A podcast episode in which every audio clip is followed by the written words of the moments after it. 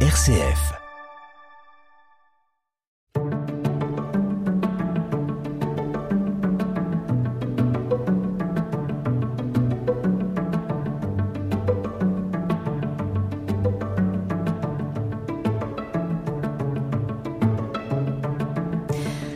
On estime que jusqu'à 2,5% de la population serait atteinte d'un trouble bipolaire, soit jusqu'à 1 600 000 personnes.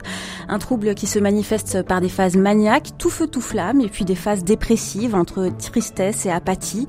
Dans le détail, quels sont les symptômes de la bipolarité Quelles conséquences sur la vie des personnes atteintes et leur entourage Peut-on en guérir? Quelques réponses aujourd'hui dans Voyage intérieur.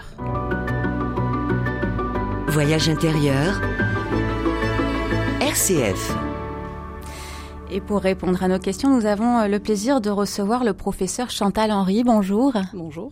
Vous êtes euh, psychiatre au groupement hospitalier universitaire euh, Paris Psychiatrie et Neurosciences. Vous êtes directrice scientifique de la Fondation Pierre Deniker qui agit pour la recherche et la prévention en santé mentale. Première question toute simple, hein, qu'est-ce que la bipolarité? Quelle est la définition de cette maladie? La bipolarité, c'est un trouble de l'humeur où on va avoir une alternance et une récurrence de phases dépressives et de phases d'exaltation maniaque ou hypomane. Hypomane, c'est-à-dire que c'est des phases d'exaltation qui sont un tout petit peu moins sévères. Mais il ne faut pas oublier qu'on a des périodes intercritiques sans symptômes qui peuvent durer plus ou moins longtemps, en fait, qui sont plus ou moins variables et dont, à titre d'exemple, des patients peuvent décompenser un épisode tous les 3-4 ans, alors que d'autres patients auront 4 euh, épisodes par an. Est-ce que vous pouvez nous décrire la phase maniaque puis la phase dépressive? Alors, la phase maniaque, c'est une période d'embrasement, effectivement, tout s'accélère et les patients vont euh, avoir, ressentir des émotions de manière extrêmement intense, tout à fait disproportionnée, alors souvent à tonalité euphorique, mais pas que, en fait, ils peuvent devenir dans le même instant euphorique et ils peuvent être dans un même instant euphorique et aussi extrêmement irritable. Les processus cognitifs, c'est-à-dire le, le, la, la, la, pensée, en fait, va s'accélérer, ils pensent à toute vitesse, et il va y avoir une grande motivation.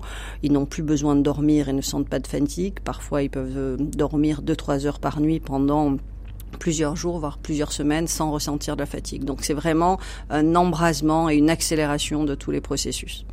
Et la phase dépressive C'est totalement l'inverse en fait. Le patient va s'éteindre finalement et il va, euh, alors dans un premier temps, il peut ressentir de la tristesse, mais je trouve que très souvent on réduit la dépression à de la tristesse, ce qui fait que tout le monde pense savoir ce qu'est la dépression, puisque dépression égale tristesse, c'est largement au-delà de ça. C'est-à-dire que même dans certains cas, certains patients ne ressentent même plus de tristesse, ils ne ressentent plus d'émotion. Donc vraiment, c'est euh, un bug du cerveau, je dis souvent, c'est-à-dire qu'à un moment donné, les processus cognitifs se modifient, les processus motivationnels, et à l'inverse de la manie, on va avoir une abrasion des émotions, on va, la, la, motivation est tout à fait en berne, on est totalement ralenti, on ne trouve plus ses mots, et on peut passer euh, des heures au lit sans rien faire, totalement apathique. Et à chaque fois, qu'est-ce qui, s'il y en a un, euh, qu'est-ce qui déclenche euh, la phase maniaque, la phase euh, dépressive? Alors, ça peut être n'importe quel événement de vie, parce que comme c'est un trouble de l'humeur, oui, ben, effectivement, une turbulence, un événement de vie, qu'il soit positif ou négatif, peut entraîner en fait une phase ou une autre. Mais parfois, chez certains patients, c'est juste parce que c'est l'hiver et qu'ils vont entrer dans une phase dépressive. Donc, c'est extrêmement variable. On n'a pas besoin forcément de facteurs déclenchants pour avoir un nouvel épisode. Est-ce qu'il y a des terrains plus propices chez des personnes à un trouble bipolaire? Oui, clairement, en fait, mhm. quand on a un apparenté de premier degré qui a un trouble bipolaire, on a une augmentation du risque, en fait, de développer le trouble bipolaire ou un trouble de l'humeur. Apparenté de premier degré, c'est quoi? Oui, apparenté, pardon, apparenté de premier degré, c'est euh, parents ou euh, frères et sœurs. Voilà, c'est une lignée très directe. Mais très souvent, dans les familles, on trouve une constellation, dans la constellation familiale, plusieurs personnes qui sont atteintes de troubles de l'humeur. En général, c'est diagnostiqué euh, vers quel âge et euh, ce sont quelles euh, personnes? Des, hommes, des femmes, quel âge, quel milieu professionnel? Alors, le trouble bipolaire touche absolument tous les milieux, ça c'est une évidence, mais euh, malheureusement le trouble sera toujours diagnostiqué avec retard. On estime que c'est en moyenne entre le début des troubles et le diagnostic posé entre 7 et 10 ans, ce qui est énorme parce qu'il y a une perte de chance pour les, pour les, patients, bien évidemment, à s'insérer, à, et, et, et, ça a beaucoup de conséquences en fait négatives sur l'évolution de la, de la pathologie. La pathologie débute chez l'adulte jeune en général on peut rétrospectivement retrouver des premiers symptômes à l'adolescence, mais c'est globalement adolescence, adulte jeune, mais c'est souvent diagnostiqué euh, beaucoup plus tard. Pourquoi? Pourquoi la difficulté du diagnostic? Alors, il y a plusieurs choses en fait.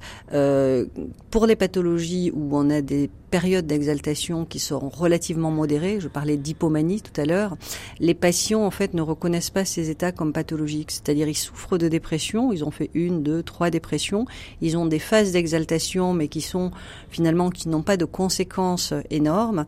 Et donc ils ne vont pas parler de ces symptômes parce qu'ils ont l'impression que c'est finalement euh, ils rattrapent le temps perdu, qu'ils tout ce qu'ils n'ont pas pu faire pendant la, manie. Donc déjà il faut aller traquer ces, euh, ces, ces symptômes qui sont quand même pathologiques même s'ils n'ont pas de conséquences s'ils si, n'entraînent pas une hospitalisation, notamment euh, à l'hôpital. Et puis certaines pathologies vont débuter par des dépressions euh, récurrentes, c'est-à-dire qu'il n'y a pas vraiment, il y a des phases d'exaltation, mais elles sont très modérées, et, et, et, donc il faut une certaine habitude. Le trouble bipolaire, c'est quand même un diagnostic de spécialiste. Donc, ce qui est important, c'est que les médecins généralistes, en fait, repèrent ou suspectent et puissent adresser à un psychiatre pour confirmer ou infirmer le diagnostic. Là, on est de, dans de l'ordre de la psychiatrie. Oui. Oui, clairement. Le trouble bipolaire doit être pris en charge par un psychiatre. Alors, dans, dans, dans, certaines régions, malheureusement, on manque de psychiatres. Le médecin généraliste peut prendre en charge le, le, le patient, mais voilà, une fois que le diagnostic a été posé, qu'on a établi quel est le, le, le traitement le plus adéquat, mais euh, voilà, après, il faut aussi euh, mettre en place des psychothérapies. Donc, normalement, c'est une affaire de spécialistes, oui. Est-ce que quand on est bipolaire, il y, a des potentialités pour qu'on aille faire des séjours en hôpital psychiatrique? Alors, c'est les troubles les plus sévères qui conduiront à l'hôpital psychiatrique. Alors, sévères dans l'état maniaque où les gens peuvent se mettre en danger parce que, en fait, ils ont ce qu'on appelle un biais émotionnel positif. C'est-à-dire tout ce qui est plaisant le devient encore plus et dans la recherche de tous les plaisirs, prendre de l'alcool, faire la fête, etc. Et puis, euh, les, ce qui est négatif est perçu comme moins négatif, d'où la prise de risque. Et donc, euh, de temps en temps, il faut que le patient soit hospitalisé. Enfin, lors d'un épisode maniaque, le patient doit être hospitalisé pour le protéger. Dans la dépression, bien évidemment, la dépression, le risque, c'est le suicide. Et il faut savoir que 50% des patients bipolaires font au moins une tentative de suicide et que environ 15% décéderont par suicide. Donc, bien évidemment, dans ce cas, dès qu'il y a des idées suicidaires, il faut proposer une hospitalisation au patient et le protéger, en fait, puisqu'il va guérir de cette dépression. Mais au moment où il est déprimé, euh, il a du mal à le percevoir. Professeur Chantal Henry, restez avec nous. On écoute Eye of the Tiger. C'est une reprise par euh, Mamselle Bip et Franck Perrol.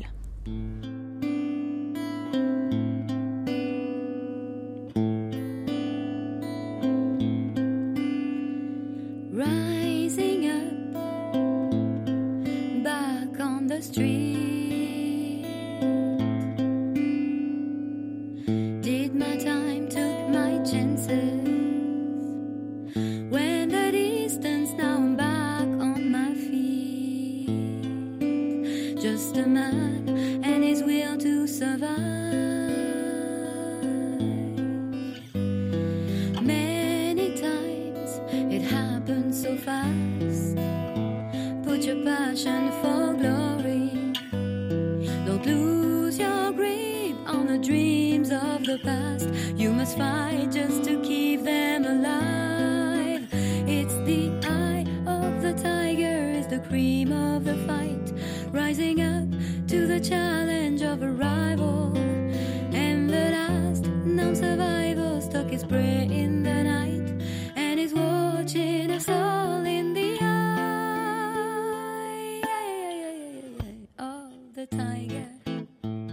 Voyage intérieur, Marie-Charlotte Laudier. Voyage intérieur qui se penche sur la bipolarité, un trouble de l'humeur qui se caractérise par des émotions exacerbées rendant la personne atteinte euphorique ou déprimée. Euh, le professeur Chantal Henry est avec nous, spécialiste de la bipolarité, psychiatre au groupement hospitalier universitaire Paris Psychiatrie et Neurosciences. On le disait, ce trouble, il tarde à être diagnostiqué aujourd'hui. Avec quels autres troubles ou pathologies peut-il être confondu? Alors, euh, la première pathologie, c'est euh, la, la, dépression, le trouble dépressif récurrent, c'est-à-dire uniquement des dépressions sans phase d'exaltation. Et donc, quand il y a une polarité dépressive prédominante ou quand ces phases d'exaltation sont pas complètement faciles à repérer, ça, c'est le premier diagnostic différentiel, en fait. Mais il y a d'autres cas de figure, en fait, lors des épisodes euh, maniaques, notamment, ça peut arriver aussi dans la dépression, on peut avoir des éléments dits psychotiques, c'est-à-dire des idées délirantes, voire des hallucinations et à ce moment-là, le diagnostic euh, différentiel euh, principal, en fait, ça sera la schizophrénie. Quels sont les, les critères qui permettent de poser vraiment le diagnostic de la bipolarité? Alors, c'est uniquement un diagnostic clinique, c'est-à-dire que c'est basé sur un entretien et on va rechercher des symptômes ou on va voir des symptômes chez un patient en fait qui est hospitalisé ou que l'on voit en consultation. Parfois, pour rechercher ces épisodes d'hypomanie qui sont pas bien repérés par les patients, les apparentés, donc les, proches en fait, seront beaucoup plus euh, perçoivent beaucoup plus en fait les changements de rythme comme ça euh, que le patient ne considère pas comme pathologique. Donc c'est important de pouvoir s'appuyer aussi sur la sur la famille quand le patient accepte en fait qu'il y ait une rencontre avec la, famille, ça c'est important. Mais il n'y a pas, à l'heure actuelle, ce qu'on appelle de biomarqueurs, une prise de sang qui va permettre de faire euh, le diagnostic, en fait. Et on sait ce qui se passe dans le cerveau euh, d'une personne bipolaire? Alors, dans le cerveau, oui, parce qu'on a beaucoup d'études d'imagerie, que ce soit euh, de la structure ou de l'imagerie fonctionnelle. On fait faire une tâche et puis on voit que le cerveau, finalement, du patient bipolaire va pas être ne va pas répondre tout à fait de la même manière, mais en aucun cas ça ne peut servir à faire un diagnostic à titre individuel. C'est-à-dire que c'est statistiquement différent entre un groupe de sujets qui n'a pas le trouble et un euh, des cerveaux de, de, de, de, patients. On va voir qu'il y a des des choses qui ne fonctionnent pas tout à fait de la même manière, notamment tout ce qui est processus émotionnel en fait. Est-ce que la bipolarité a toujours existé mais qu'on l'a pas toujours nommée comme ça?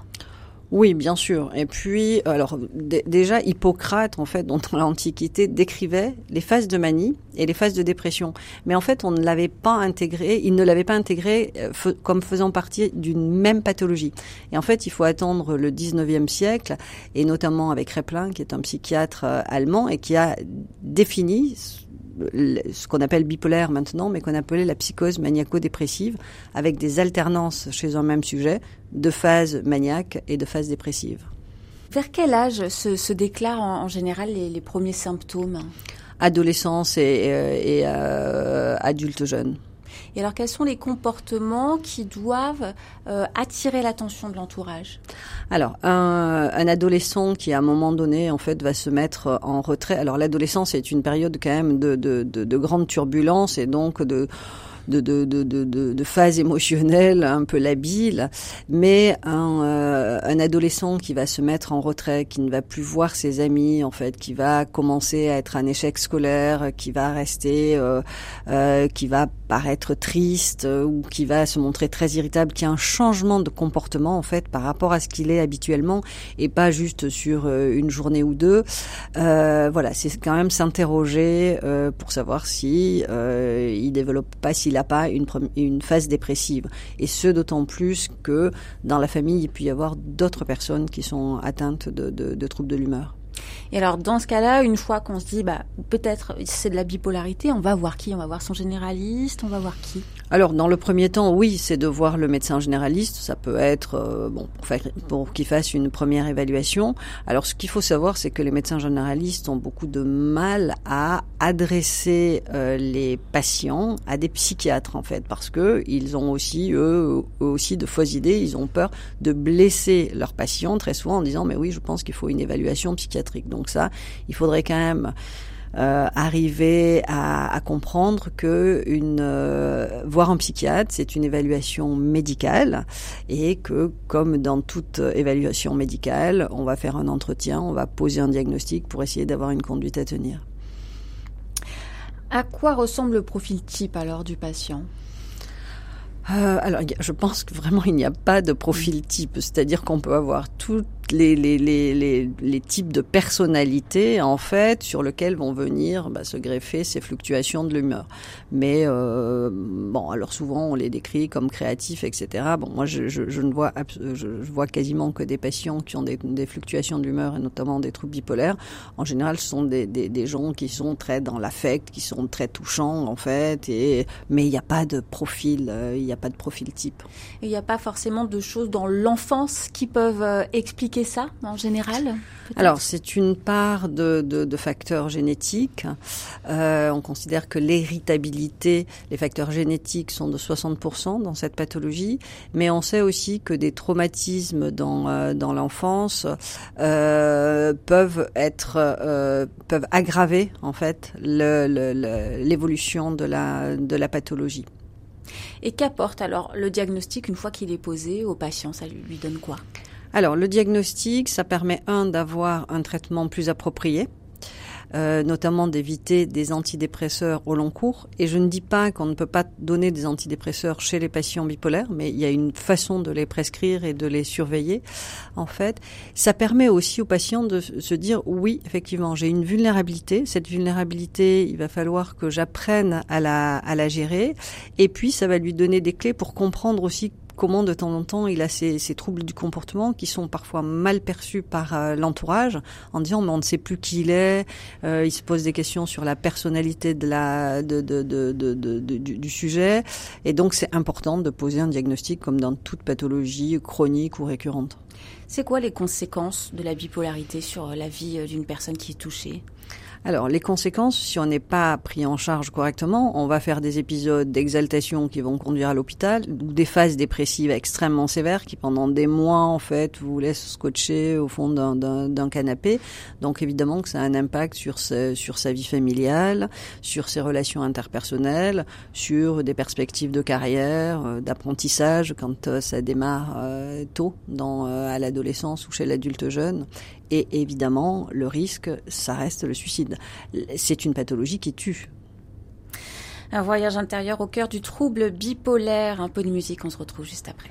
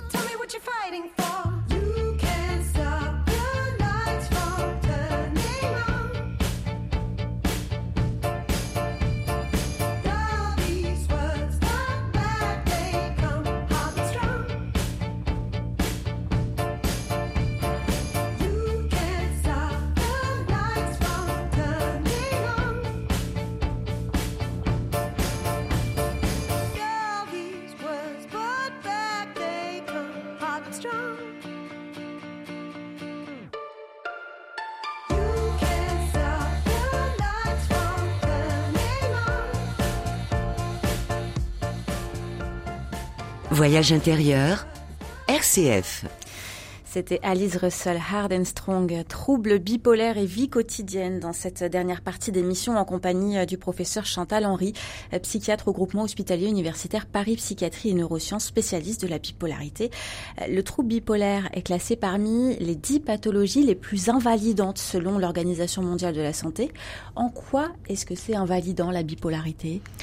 Ça commence euh, très tôt, en fait, donc à l'adolescence ou, euh, à l'âge euh, début de l'âge adulte, et ça peut impacter en fonction des récurrences. Vous allez avoir des parenthèses dans votre vie, vous n'allez pas pouvoir, voilà, fonctionner tout à fait normalement, en fait, parce que soit vous serez hospitalisé, soit vous serez dans un état d'apathie, dans la dépression telle que vous n'arriverez pas à assumer votre quotidien. Il y a des degrés de bipolarité. Il y a des personnes pour qui il va être possible de fonder une famille et d'autres pour qui ce sera incompatible, par exemple. Alors je pense qu'il n'y a jamais d'incompatibilité. Ce sont des choix, bien évidemment, des choix personnels. Et euh, euh, non, ce qui est, c'est que mieux on est stabilisé, mieux ça se passera. C'est évident que c'est parfois difficile pour les apparentés, qu'on laisse parfois un petit peu sur le bord du chemin, en fait, de, de comprendre ces variations de, de l'humeur où ils se sentent totalement démunis, en fait, pour aider le, le patient.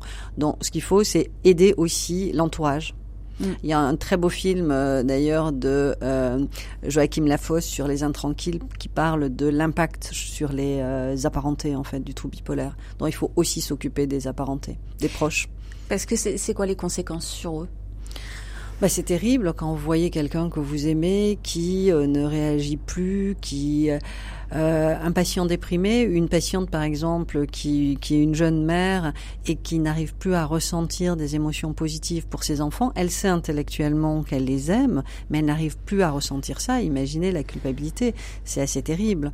Donc euh, voilà, il y a plein de choses qui vont impacter le, le quotidien. Une dépression, certains patients n'arrivent plus à se à prendre soin d'eux, à se lever, à s'habiller, à se laver. Donc euh, voilà, la dépression, c'est vraiment, j'insiste, c'est un du cerveau momentané, en fait, parce qu'on va guérir de cette dépression, mais c'est euh, un handicap terrible au moment où vous êtes déprimé. Oui, et pendant les phases maniaques aussi, on peut euh, fortement s'inquiéter pour euh, la personne bipolaire. Alors oui, parce qu'il y a plein de frasques, les patients peuvent faire des frasques pour, pour peu qu'ils aient des idées délirantes, grandioses, etc. Ils peuvent se mettre en danger, il peut, ça peut perturber les relations interpersonnelles, parce que de temps en temps, effectivement, il peut y avoir des, excès de tout, de, tous les, un petit peu dans tous les domaines. Il y a des prises de risques chez le patient maniaque, des dépenses excessives, ça c'est quelque chose que les patients euh, qu'on entend souvent dans le grand public, mais effectivement c'est se faire plaisir, donc euh, voilà, c'est être happé par cette par cette euh, ce, ce, ce, ces choses plaisantes comme ça qui peuvent euh, faire qu'on va faire des choses qu'on ne fait pas habituellement, quoi, qu'on sort un peu des, rails habituels. Par exemple, des, des dépenses d'argent somptuaires? Oui, ça arrive effectivement. Alors euh, bon, ben ça peut aller de s'acheter euh, euh, plein de vêtements, de bijoux, etc., ou d'acheter une voiture. Enfin, des choses qui ne sont pas forcément nécessaires. Et des gens vont s'endetter en fait pendant des périodes extrêmement longues. Donc il faut, c'est pour ça que dans les phases maniaques, il faut protéger les, les, les, les personnes pour pas qu'ils soient, qu'ils fassent ce genre de choses, ou mettre des mesures de protection qui ponctuellement vont les empêcher de se léser en fait, de se mettre dans des situations qui vont payer après euh, pendant des années et des années. Et comment on les protège alors? Alors c'est l'hospitalisation généralement. Bien sûr, c'est une meilleure connaissance, c'est leur donner tout le temps le plus de clés possible pour qu'ils connaissent bien leur pathologie, les facteurs déclenchants chez certains et surtout les signes très précoces parce que une manie qui débute, c'est pas très compliqué à traiter en fait. Donc si le patient en a bien conscience, s'il accepte de renoncer parce que c'est quand même un état très agréable pour certains voilà pour pour certains patients. Et donc euh, bah, à ce moment-là et ça c'est tout le travail qui sera fait en psychothérapie pour OK pour dire ça y est là je commence un épisode et qu'est-ce que je fais pour pour pour euh, casser en fait le début de cet épisode et pour pas que c'est des conséquences euh, délétères et que ça conduise à l'hôpital. Et justement, est-ce qu'on euh, traite le, le, trouble bipolaire et comment on le traite? Alors, le traitement, c'est euh, deux choses en fait. C'est un traitement pharmacologique parce que c'est vraiment, euh, voilà, biologiquement, il y a des choses qui se passent dans le cerveau. Il va falloir remettre ce thermostat de l'humeur qui est un peu déréglé. En fait, donc il y a un traitement pharmacologique avec ce que l'on appelle des régulateurs de l'humeur ou des thymorégulateurs. Et puis, bien sûr, il y a une prise en charge en fait psychothérapeutique qui va être dans un premier temps de donner le plus d'informations possibles sur la pathologie donner ces clés aux, patients. Et puis, et puis ensuite, il y a différents, mm, en fonction du patient, de, de, des troubles associés qu'il peut avoir, et de, de, l'évolution, en fait, on va proposer plusieurs euh, types de psychothérapie sont possibles, en fait. Et alors, on arrive à trouver des médicaments qui traitent à la fois les phases maniaques, à la fois les phases dépressives, ou alors est-ce qu'il va falloir s'adapter en fonction de la phase dans laquelle on se trouve? Alors, généralement, le traitement de base, c'est le régulateur de l'humeur qui va justement empêcher ces hauts et ces bas.